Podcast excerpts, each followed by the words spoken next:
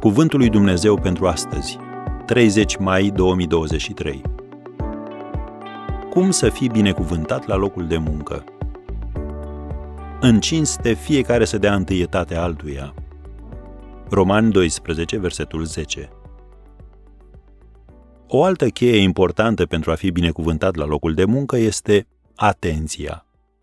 Acest lucru este adevărat, indiferent dacă ești președintele companiei sau responsabilul cu tora de noapte.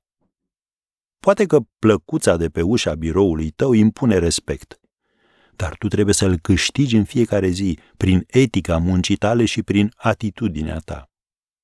În Vechiul Testament, majoritatea oamenilor își câștigau existența din agricultură și creșterea vitelor.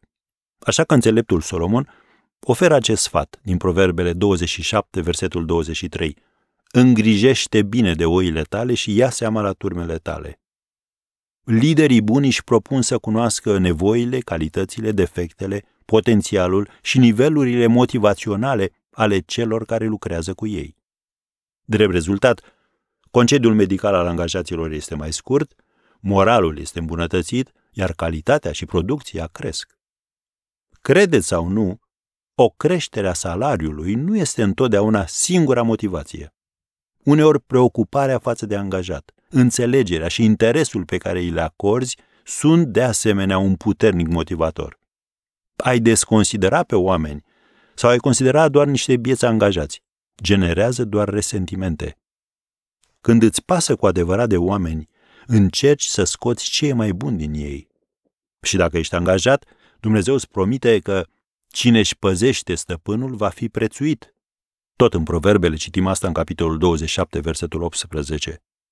Dacă vei continua să-ți critici superiorii, cei din jurul tău vor începe să nu mai aibă încredere în tine. De ce?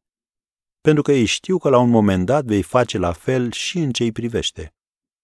Atâta timp cât urăști poziția de ucenic, nu te vei califica niciodată pentru poziția de șef. Biblia spune că trebuie să-i vorbești de bine pe cei care au autoritate asupra ta. Vezi Tit, capitolul 3, primele două versete. Și dacă nu poți, nu spune nimic și caută un alt loc de muncă. Doar așa poți să fii binecuvântat la locul de muncă.